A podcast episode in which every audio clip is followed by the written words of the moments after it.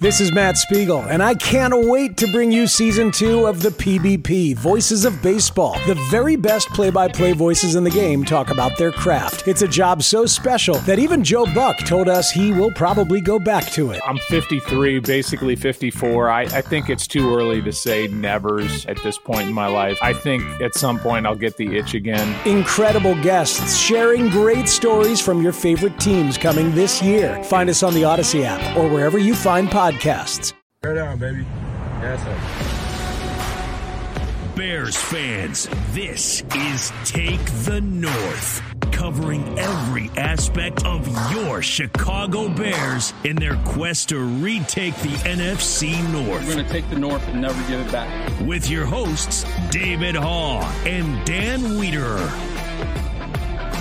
Take the North. Yes, that is the name of this podcast. We are here for episode three. It is the morning after the Bears' second preseason game, another victory in Seattle, 27 11. The Bears were winners. I'm David Haugh from the Mulling Haugh Show on 670 The Score, along with Dan Wiederer from the Chicago Tribune and a score contributor. We are going to break down last night's game, the way we're going to break down everything Bears related on this podcast.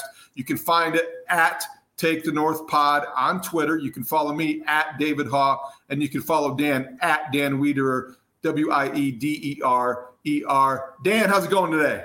It's going great, David. We started this podcast this month, and now the Bears suddenly can't lose, right? I don't know if it's a coincidence, but they're playing a brand of football that is encouraging. Obviously, we are going to keep it all in perspective. I'm also appreciative this morning that you've got that green screen behind you uh, using the 670 the score uh, backdrop so we can't see where you really are in Las Vegas, right? I, I, imagine you're at a pool party at the MGM right now getting ready to get wild or something. Yeah, I'm in a cabana right now uh, waiting for my uh, drink with an umbrella in it. And we are here and it is fun and we had a great time.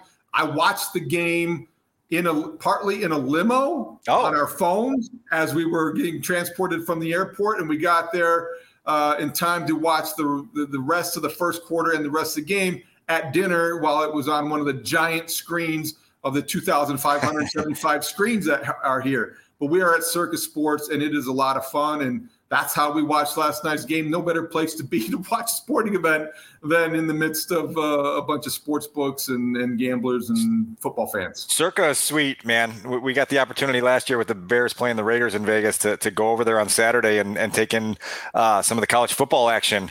And that place really has a vibe, as you mentioned. There's TVs everywhere. if, if you're really looking to dial in on a game, there's no better place than, than that place.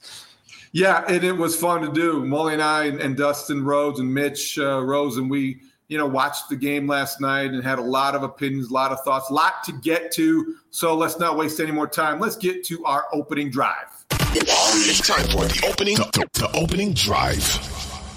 All right, Dan. So obviously 27 11, you alluded to the fact the Bears are still unbeaten. I don't know what that means because you can uh, look at some of the, the issues, but uh, when you look at it from a general perspective, another encouraging night for Matt Eberflus and crew. I don't know how you how you look at it any other way right now. Yeah, I mean, listen, we could rename this podcast "Take the West" right now because they've gone through the Chiefs in the AFC West and now the Seahawks in the NFC West, and so maybe they can make their way back to the North here soon and and start adding those skins to the wall. But I just think that that there is through two preseason games, and again, we're going to step back in a minute or two and, and put this all in the proper perspective. But there's a level of organization, there's a level of cohesion, there's a level of buy-in that's obvious, right? It's it's it's obvious to the naked eye right now, and the Bears are passing the eye test with how uh, smoothly they're playing, with how few ridiculous errors they're making, right? I think the Seahawks had more than a few of those that just can't happen moments, right?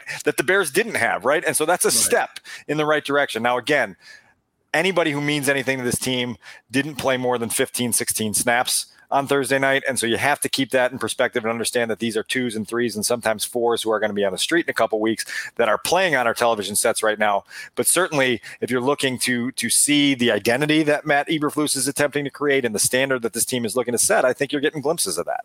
Yeah, and I think that's the interesting part about it for me. And I don't want to be football gullible. You know, you don't want to just buy in because of certain things – that you see that you like that identify with your football sensibilities uh, without realizing the big picture they don't have a lot of talent on this right. roster it's still talent deficient enough to where some people. We talked to Joe Fortenbaugh, you know, the Daily Wager on ESPN today. He, he's he bets on football for a living, and he thought thought the Bears might be the worst team in the National Football League. Now, I don't agree with that, but I'm just using that as an example. We know they don't have talent, but again, last night, Dan, I saw evidence of coaching. You you right. reference the penalties and you reference the, the, the things getting in and out of a huddle. I like the fact that I can watch this defense already. Yeah, signs that they're listening and they're buying in to a concept that eh, is easy to make fun of for a lot of people. The hits principle is is corny, old fashioned, and all that. But you know what? These guys are buying in, and it's obvious two games into this preseason. Well, David, you lived the Lovie Smith era uh, up close, right? And and you remember what it looked like when those defenses were flying around, and how infectious that mentality became once results started to come with it, right? And so when you start to make a couple plays, when you start to take the ball away here or there, when you start to have these hits that change drives, that change games, all of a sudden that buy-in goes to another level. And now again, eventually you're going to have to get talent, right? Dan Orlovsky was doing color for ESPN on the broadcast and made it very very clear that uh, the Detroit Lions that didn't win a game in the regular season went 4 0 in the preseason, right? And so you have to be able to separate those two things and say, look, that things may look a certain way in August. By the time you start playing real teams in real games, they can look a lot different. But again, the standard, right? And, and the things that you're trying to establish, we could sit here for the next 25 weeks and belabor the point that the Bears don't have talent to win 10 games this year. It would get old the baby stepping process and the bridge building process for this team is to establish a culture and establish an identity while they wait for that additional talent to arrive. And right now, in the month of August, through training camp, through these two preseason games, steps in the right direction. Before we get too specific in terms of the details about Justin Fields' night and some of the other things that stood out, we're giving away our game balls. Generally speaking, I, I, and I, I know I may be in a minority here because I know the way the NFL works with the preseason – I would like to see more from the offense in terms of just repetitions. I would like to see them use the third preseason game after last night. We only saw nine plays for the first offense. You know, take an opportunity to get better and get more cohesive. And I don't know if they're going to do that. I don't think they have announced anything yet, Dan. But I, for one, I understand the risk of injury, but it exists for all 32 teams, and there's different approaches by experienced coaches as well that view that preseason games as an opportunity to get experience for guys who need it. David, I, am really hoping to get more clarity on this topic soon because I think it's important to figure out where the Bears are headed uh, before they get to the regular season. I think there are a lot of teams around the league that say put all of your meaningful players in bubble wrap and don't let them get hurt and just you know row the boat until you get to week one and and, and take your your cautious route there. I truly believe that Matt Eberflus wants to lean in the direction of of playing his ones to get more of this identity established, to get more of this repetition in there. Look, you've got an offensive line that needs to come together and build bonds in there. You have a quarterback that needs to see more things and get, uh, you know, Luke Getsy said it last week, and we played some of it on the podcast here that, that Justin needs to uh, gain pocket presence, right? And understand what is needed up there to vacate the pocket, when you should climb the pocket, when you should slide around and make throws. The only way you get those things is with experience. So, yes, you want to be cautious and you make want to make sure that you keep them out of harm's way, but you want to get them those looks. And so I, I am of the belief that the Bears, particularly with the longer week now and the chance to treat this like a regular season week where they can go through their their normal practice schedule right? It's a Saturday game, but you know, on on Tuesday, Wednesday, Thursday, they'll go through their their normal practice schedule. They'll do some game planning and treat this like the old third preseason game used to be treated. It is still the third preseason game, but now it's the last preseason game, and so it's confused a lot of things in people's heads on just exactly where they should be. Again, remember they play Saturday in Cleveland, and there's 15 days before they they take the field, so there is time to get guys healed up. There is time to to be a little bit more cautious after that. I am with you that I think they should lean in the direction of playing playing guys. Let's see where Matt takes this thing.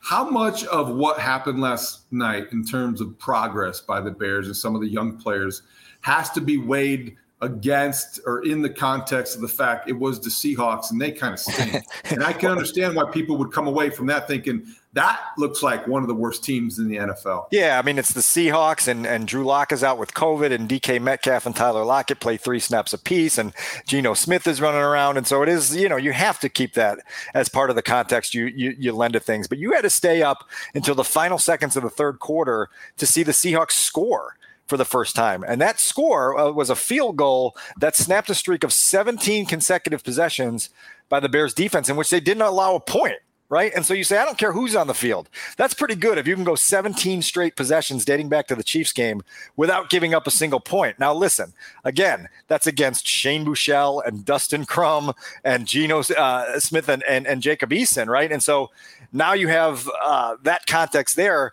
But I, I, I, do think, again, that there's there's just a, a level of effort – a level of intensity, a level of not making stupid mistakes that's showing up in a way that's producing quality results.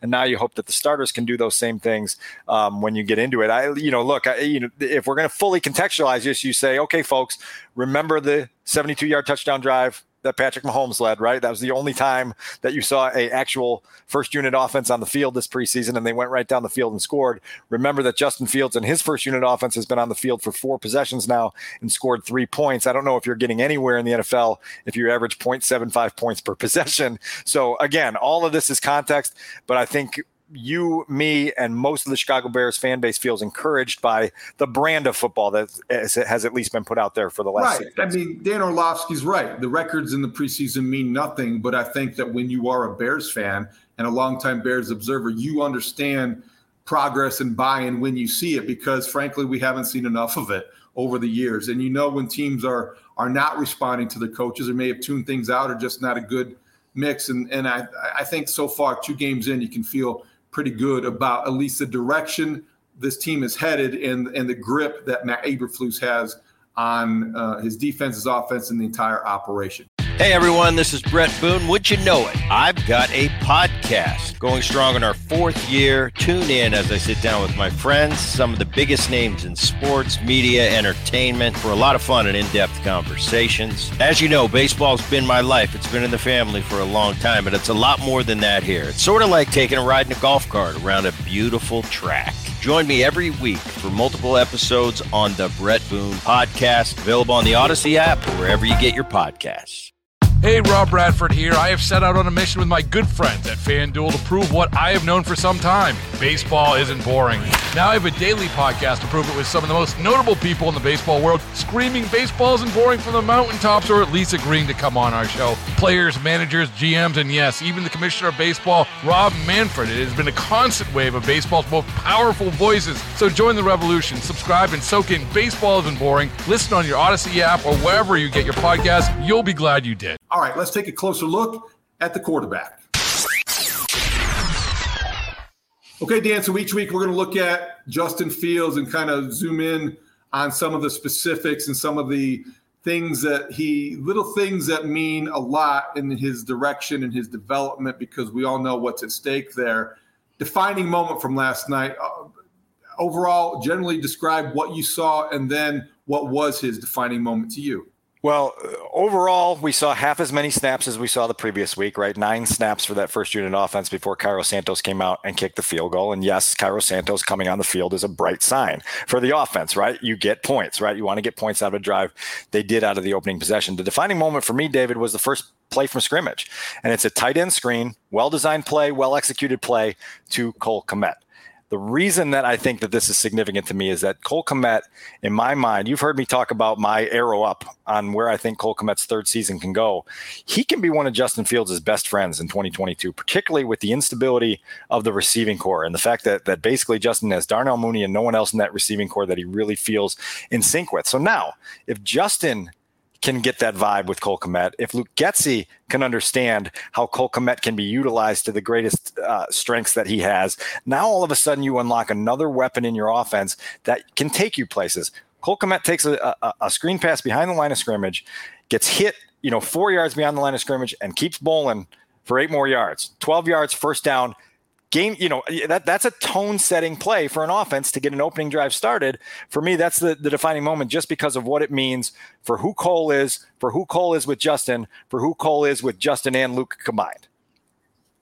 Yeah because as you know a tight end can help a quarterback develop as much as a number one wide receiver can. We spend oh, so much time in chicago clamoring over the lack of weapons when you have a guy like cole Kmet, what he's capable of doing and you see a play like that or two plays like that last night, it does encourage you for Justin Fields because he's going to need some help. It's not just his his own skill set, but you need to take you know, and utilize those talents. And I think that was a good sign. So I think my defining moment is similar, but it's more uh, the it's more related to the the play that was called and the design of the play that was called and the 19 yard completion. Yeah.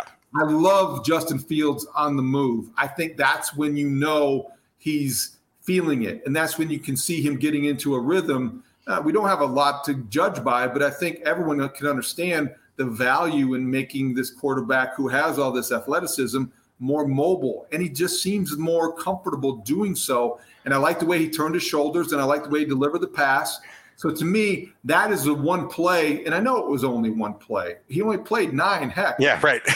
that, that, was as defining as anything because of the play design from Luke Getsy, because the way that Justin Fields executed it, and frankly, who he was throwing to was significant as well. Well, David, that's a that's a play fake and a short roll to the left, and there were things that Justin Fields showed as a rookie and his ability to go to his left and throw, even without being fully set. The the, the lower body mechanics and and the agility and and the athleticism to make some of those throws while going to your left that was evident on that play. And a, a dart to Kmet, another 19 yard pickup, a first down. I think that was their second longest play from scrimmage offensively for the entire game on Thursday night. So that's a positive sign. But seeing Justin get on the move and, and be able to be comfortable and and whether he sets or he's just kind of set and still has that ability to make those throws to the target, those are big signs. And and, and hopefully they can unlock more of that. What else on the bright side? Well, we saw some protection leakage, but there were zero sacks, right? And so that's an indicator that that the Bears can get around some of the inevitable protection issues that are going to exist this season. And so that's a step in the right direction for, for your quarterback to not be on the ground a bunch on that opening drive. Again, it's only nine snaps. If he played 60, maybe he gets sacked four or five times and we're having a different conversation here. But I do think that Justin has to find an ability to use his uh, mobility to his, his strengths and his advantages, and that Luke has to be in tune with a how much protection do we need to allot right and and and keep it home to make things happen and b how can we you know, take some shots, understanding that our quarterback has a weapon in his toolbox with his mobility that may allow us to keep one less guy in and send another guy out in a pattern because you expect that your your quarterback with his athleticism can escape, be elusive, and make a throw. So no sacks to me was another thing to highlight. Okay, as we break this into categories, my on the bright side would be the tenth play, and I know you're thinking, oh, geez, he only played nine. No, the tenth play because they drew off the Seahawks. Uh, they drew them off sides. And I do wonder this, and I, I didn't have, not going to pretend I was ha- having a chance to ask about this after the game. I wasn't at the game, but I am curious, Dan, because when I hear Tom Thayer, I think he told us on the Mulling Haugh show last week about how the Bears have toyed around or emphasized, Luke Getsy has, using the cadence as a weapon. You, we, we see it in Green Bay yeah. for years it's not necessarily just Aaron Rodgers, but I think it's a point of emphasis there. You can use your cadence and snap count, and it's all about your quarterback's inflection and the way that he learns how to draw teams and defenses off sides. Number one, it can keep drives alive like it did on fourth down. And number two, it can get you the benefit of a free play every now and then, which we have seen Rodgers take advantage of. And when you're a young quarterback, sometimes I think that would give you an opportunity to let it fly, to let it roll, and to, you know, I'm in Vegas to take a risk and, you know, roll the bones a little bit. And I think that was what I, when I saw that, I'm like, okay, I wonder what was behind that. I wonder how he did that. And I, and I wonder if there's more to come. Well, I can tell you that last year's coaching staff really, really wanted to get to a lot more with their cadences with Justin, and they just couldn't because it was a rookie who was, you know, shuffling through training camp as the backup, who was starting and then he wasn't starting, and then he was starting again and he was hurt, and there was all these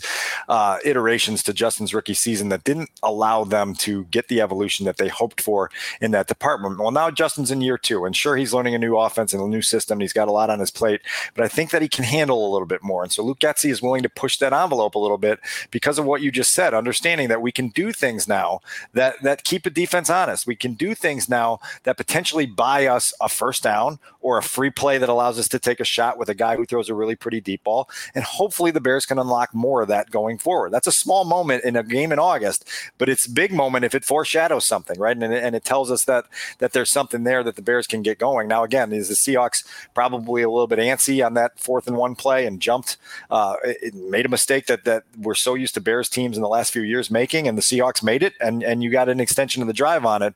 But yeah, I think there's uh, that's a, a really subtle storyline that's worth keeping track on as we get into the, the the months of the regular season. All right, let's go through the next two categories: the strength and your uh oh moment. So my uh-oh moment's really easy for me because it goes back to something that we're going to talk about in the uh-oh category a lot. It's Justin Fields scrambling. It's Justin Fields' ball security. And so he gets out on a third and three play when there's a uh, a, a, rusher that gets free and, and and beats his man up front and, and clutters the pocket and Justin's got to take off quickly. Well, Justin takes off quickly and he goes to dive and he comes up pretty short of the line to gain, but still tries to extend the ball, and the ball comes out. Now, he was down, and it wasn't a fumble, but for a guy who fumbled 12 times as a rookie, for a guy who was turning the ball over and has had ball security stress to him, who has been told you have to have situational awareness, you have to know where you're on the field if you're going to extend that ball out with your hand and take a chance. That was a play where you say, uh oh. And again, we talked last week about the slide that put him in, in harm's way, right? And, and, and the understanding of when to scramble, how to scramble, when to get down, how to get down. These are still things that aren't aren't naturally uh, fluid for Justin at this point. He's got to get better in that that department. He's got to prioritize ball security, and he got away with one Thursday night. But I promise you, in those meetings at Halas Hall, that they're going to bring that uh, that sequence up on video three or four times and just remind him, got to take care of the ball, particularly if you're a full yard short of the line to gain. I think you're right. If that's my oh moment as well, because you cannot be a quarterback whose strength is his mobility when you have such a problem with ball security. You just can't. And that's going to limit him and it's going to limit the offense. So by definite by extension, it's going to limit him and his ability or his opportunities to make plays. So that was the one that stood out. There's no doubt about it. Um, I'll start with the strength. I think strength overall was just the, the you see things that again on that rollout and just it, the command it's coming. It's coming. It's it's a small sample size but i think that you you said early on that you need to see in training camp uh, examples beyond command and and brilliant plays and you want the bears you know social media team to be tweeting out yeah. examples from practice. And you know what? The, the, those i think are gradually coming but i think last night we saw more of the command and ownership of that offense that you need to see. And i think that shouldn't be ignored just because we we need to see more you can't take those things for granted. Uh, obviously, I think the Bears boarded the plane home with a little better feeling because of the three points that were on the scoreboard. But again, I go back to the three points on four drives, and that's got to be uh, greater, right? There's, they have to be more productive. And that's why I, I, just lean in the direction of you need to get Fields in this first unit offense some work in Cleveland, David, because if you don't, you're going into the regular season without any sort of momentum, any so, sort of, of chemistry. I understand the risks of playing them, but I really do think that this group and Justin in particular need to build something. You need to see a few more completions to receivers who are going to matter during the regular season. You know, you need to see that your offensive line can hold up a little bit before just going and playing the 49ers and saying, all right, good luck, guys. I hope, hope it goes well today, right? So hopefully uh, those three points lead to discussions where the Bears coaching staff says, yeah, we'd like to get a lot more out of this and let's try to squeeze a little bit more out of that Browns game before we fully uh, immerse ourselves in regular season prep. So what was your big number? That was it. The three, the three points, right? Like it's it's big. It's big for two reasons, right? It's big because they scored, and it's big because they haven't scored enough in these first two games, and so uh, that hopefully is a step in the right direction. Yours is three. Mine's nineteen. The length yeah. of the completion of Cole Kmet. I know that in Chicago we will spend every waking hour until the next opportunity to break down each of those 19 yards and the pass route we will dissect. But you know what? They didn't give us a whole lot to look at. And I think you have to feel good about that and build some momentum. So that would be, uh, to me, uh, a big enough number to to focus on because it is a positive. All right, it's time to give away some game balls. You first. All right. Um, I'm going to steer away from Cole because we've talked about Cole so much here in, in the first couple segments. So so Cole gets a you know he gets his his his recognition in front of the team in the huddle. But I'm giving my first game ball to Velus Jones. Velus Jones is a guy that we've talked about has to help this team as a rookie. Hopefully, that's with a significant role on offense. Absolutely, it has to be with a significant role on special teams because that's a big reason they drafted him on day two. And so you see him bust that punt return in the first half on Thursday night. 48 yard gain, David, that that that he he really showed a, a great combination of patience and decisiveness. And the decisiveness, when you have the decisiveness and then you have the accelerator that can take you into free space faster than most human beings can run, it's a big weapon. And so him getting free, getting a couple key blocks along the left sideline, turning in a 48 yard return that then gives Trevor Siemian a 33 yard field to work with. Those are the plays that a team with a thin margin for error has to make to be successful in this league. And so a 33 yard touchdown drive is a short field that your defense didn't have to set up for you with a takeaway, right? You make that play like Velus Jones did. That's the equivalent of your defense getting a sack fumble, right? And, and, and setting you up with that short field. Big deal. That's a good choice because I think we talked about where will Velus Jones make the biggest contribution, special teams or the offense. You know what? If he contributes big enough on special teams, it'll limit how much he has to contribute to the offense. Yeah. You're dealing with a short field. I like that choice. I will go with a choice now. I know, and I'm to, I always want to preface this by saying, haven't broken down every snap. There might be examples that make this sound silly, but I, I look at Teven Jenkins and I see a guy that learned on Monday, I think it was, that he's going to be playing right guard. And three days later, two practices after that, he's in a you know a live setting blocking a guy in another uniform at a position he hasn't played a lot of.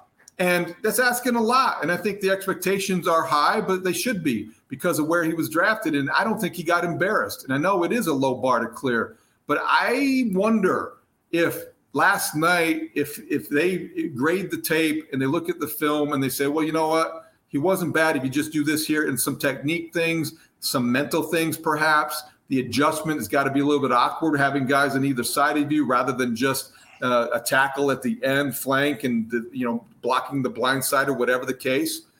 I like the Bears if they're able to get the most out of this player because of his draft status and because of all the attention paid him.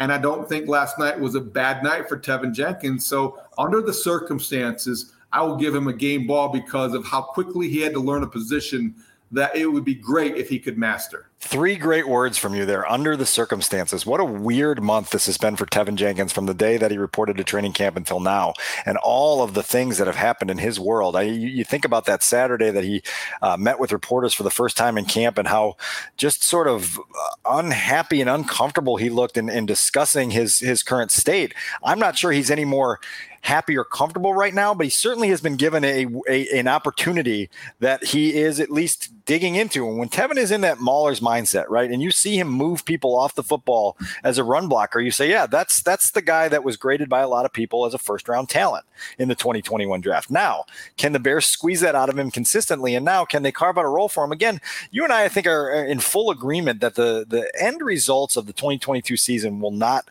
um, be judged on the win loss record. It'll be on how much progress has been made by young potential building blocks on this team. And so you now can take a, a few more risks through that lens in in saying okay maybe he is going to make some mistakes at guard. Maybe he is to have some rough moments in September and October if we choose to play him there and choose to start him there. But if he can develop at that position and become a long-term starter for us and we find guys at the tackle positions that can also start for us now maybe we go into 2023 without as many needs to fill on the offensive line. And so certainly worth keeping an eye on beyond Thursday night and and what went down in Seattle. But man I, again under the circumstances Teven certainly uh, had a nice night our budget doesn't allow to give up more than two game balls, but, uh, so maybe some signed gloves or something. I have a couple other, three other people quickly to mention. Number one, Elijah Hicks. He, you know, she anytime you score a touchdown and and do that in, a, in an NFL game as a rookie, you, you got to point that out. Jack Sanborn again, seven tackles. I hope that he's on his way to making this roster. I sense he will be at least on the practice squad, the very minimum. So yes. I think he's got a future ahead of him, which is exciting for you know, a local guy and, and, and certainly a, a, Big Ten linebacker, the kind of guy, the kind of a throwback player. And also, this is going to be a weekly public service announcement for the, the value of backup quarterbacks who are serviceable, solid, but not spectacular. Trevor Simeon, to me, is at the right place for the Bears. He's the right guy to back up Justin Fields. He provides you protection and security and a peace of mind if something happens to Justin Fields as he's lunging for that extra yard. Yeah. Maybe gets hurt. But Trevor Simeon, again, proved something last night. I mean, we've lived this quarterback life in Chicago. We know that starters don't start every game of the regular season. There's going to come a moment where Trevor Simeon is, Siemian is suddenly sitting at that podium on a Wednesday talking to us about the upcoming game, and you're going, "Oh God, Trevor's starting. It's coming. It's going to happen in 2022." So for him to to sort of show the comfort that he has expressed right? Like he's talked all along that he wanted to come here because this offense uh, really feels good to him. And, and so to, to, show that comfort in game action is a, a promising sign on a lower level because they're going to need him at some point this season. All right, time for the two minute drill. The two minute drill. The two minute drill. David, yeah, you mentioned Elijah Hicks. So why don't we start there? Because the Bears steal a touchdown in the closing seconds of the first half on a muffed punt that the Seahawks muff inside their own 10 yard line. The Bears have three guys down there with a chance to, to recover it. Elijah Hicks is the guy that does get on it in the end zone. Rookie scoring a touchdown in a preseason game, big deal. But it's also, uh, to me, it was you want a clip to show in front of the team meeting uh, the next time you gather at Halas Hall that demonstrates the entirety of the hits principle, hustle, intensity, takeaway, and situational smarts. That entire sequence had it. good punt by Trenton Gill, good coverage, good hustle, good intensity, took the ball away, scored a touchdown. Hits. Yes, uh, that's a good one. I also think that you just glossed over the name, but it's it's one that we're going to hear a lot this year, and he's done pretty well so far. Trent Gill is a is a draft pick. When it was made, you're like, what? A punter? Really? drafted a punter? Going to be busy guy, but I think that they have, he's put himself in a position to be trusted because of how consistent he has been. I know it's only two games, but I like what I see. Yeah, I believe Trenton was the last. You can double check me on this. The last of their 11 picks in this class, and on day three, seven, seventh rounder. And listen, if you want to get into the minutia, Dan, Dan Bernstein was asking me about Trenton Gill uh, earlier in the week, and Cairo Santos has talked to us about Trenton Gill's athletic hands. And you want minutia of preseason football? You talk about the holder punter's athletic hands and his ability to kind of like a catcher frame pitches, but but catch Patrick Scales' a snap and get it down while he's spinning it and and, and have have a very clean hold for Cairo Santos. Trenton Gill as a holder. I mean, man, I'm telling you, we're really going to dive deep in this podcast. That is talking about that. the kind of detail that Bernstein would love. Yeah, you know, that is definitely the a Bernstein. The Take the North audience loves that too. So we got to give yeah, them. Yeah, they love that kind of minutia. All right, now here's the. It, there's more to it to get to than just the two minute drill, but I think we need to close by addressing the Roquan Smith situation because he was there and I said on the radio this morning that Ryan Poles was so spent so much time on camera. I thought he was the fourth yeah. guy in the booth. Yeah. As much screen time as he got. They talked about the issue. We heard from Louis Riddick. Always respect where he's coming from. I don't know where this is headed, Dan, but here's a player that made the flight to Seattle on the sidelines, working out before the game, standing there next to Robert Quinn do you know any more? Can we read anything into the fact that he was at least with the team? Is there any reason to think that before the next game that they can strike a deal? Uh, you would hope that before they started in-depth preparations for the 49ers, right? Which again, there's going to be a two-week span between the, the game in Cleveland and when they play the 49ers at Soldier Field. You would hope at some point, if Roquan is going to be on the field for you at all in week one, that you're able to get that so that he can do the full two weeks of preparation for that season opening game and be a, a player who can impact things. Now, business doesn't work that way, right? And we still don't know just how hurt Roquan's feelings remain after that statement that that he uh, issued a week and a half ago now, right? There, there are people around the league that say, boy, when you reflect back on that 10 days later, there was a lot of grandstanding within that statement that may not necessarily have gotten the desired results. Now, again, it's like, how does Ryan Poles go about standing his ground while still not alienating one of his best players? And if they're going to try to get a deal done, how does it get there? Such a confusing situation, and the confusion hasn't really cleared itself up. I still am of the belief that a deal is going to get done and Roquan's going to play for the Bears in, in 2022. But man, there are no indicators that that is imminent, and there are no indicators that that the progress is so significant that we should be, uh, you know, readying for an emergency pod that says Roquan's got either a, a, deal or has agreed to play the final year of his of his rookie contract and and figure out where things go from there. A couple key points that I think are worth making. We saw the Chargers strike a deal with Derwin James. And we saw that happen after a 14 day hold in and made him the highest paid safety in the NFL because of a couple of things. Number one, he's worth the investment in their minds. They, they have a lot of guys to pay as well. They have more stars than the Bears do on their roster. They got a deal done because he's got professional representation that were able to strike a deal, negotiate, compromise, see the wisdom in striking a compromise and getting him a deal that he might have wanted to be longer, but he still it rewards him and he puts him on a pedestal that maybe he hasn't earned yet. I could name five safeties I probably would rather have than Derwin James, but that doesn't mean he's the best. It just means it's his turn. He's up now. And I think Roquan Smith, to some degree, that's the parallel to draw. He's not the best linebacker in football, off the ball, on the ball, or otherwise, but it might be his turn. I think the Bears have to recognize that as well. And I look, we don't have the details, but that's that's one of the things I think is worth remembering. The other two things, quickly, they have the sixth most cap space right now in the NFL. It's, it's $16.5 million, I think, somewhere along those lines. So they have the wiggle room financially and with the cap to make a deal with your best player. And I think when you when you look ahead, and last night they used this as a graphic, projected cap space over $100 million in, 2023, the most of any other team in terms of projections in the National Football League. With those realities, as an executive, as a first time GM, you got to find a way.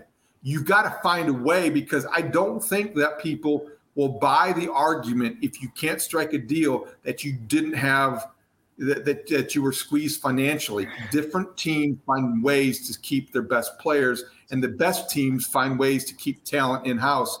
Roquan Smith's a talent. I think they've got to find a way somehow to keep him in house. I know it takes two. That doesn't take one side or the other, but common sense has got to prevail at some point for both sides. Two footnotes to those points. A lot of people point out that the Bears still have the uh, ability to use the franchise tag in 2023. This year's franchise tag for off the ball linebackers, or for linebackers, I'm sorry, was $18.7 million. So it's not a deep discount, right? That would be essentially doubling Roquan's salary for this season next year. You also know the, the ramifications that come with putting a guy on the franchise tag, right? Particularly after you've had drawn out contract strife. It's not a pretty situation. And so that, that is, to me, a last resort if you want to get anything meaningful meaningful uh, productivity wise out, out of Roquan Smith because of the things that can go wrong because of hard feelings and and and just mindset, right, and the temperament that goes with it. The Derwin James situation to me is notable for another reason that ties into what you just talked about. The Chargers are still not paying Justin Herbert what Justin Herbert's ultimately going to get paid, right? Justin Herbert's gonna gonna get a Brinks truck at some point here real soon and show up at, the, at their facility and, and unload every bit of money that they have there right now, the flexibility in not having to pay your quarterback that allows you the opportunity to pay other guys. So they're paying Khalil Mack this year, and they're paying Bosa, and they're paying Derwin James, and they're paying Mike Williams, and they've got the ability to pay some of these other guys while they're getting their quarterback on a discount. And the Bears are in that same boat right now with Justin Fields for a couple more years, and so you can find that wiggle room, as you mentioned, to make one of your guys happy. Now, again, it comes down to to your belief in the player. It, it, it, comes down to your belief in the person. It comes down to your belief in, in future projections. And eventually, that bridge that we've been talking about now for a month between Roquan and the Bears has to be, uh, you know, built, right? It has to get to the middle in some way, shape, or form without any further turmoil for this thing to, to be resolved. And so we'll see where it heads here in the coming days.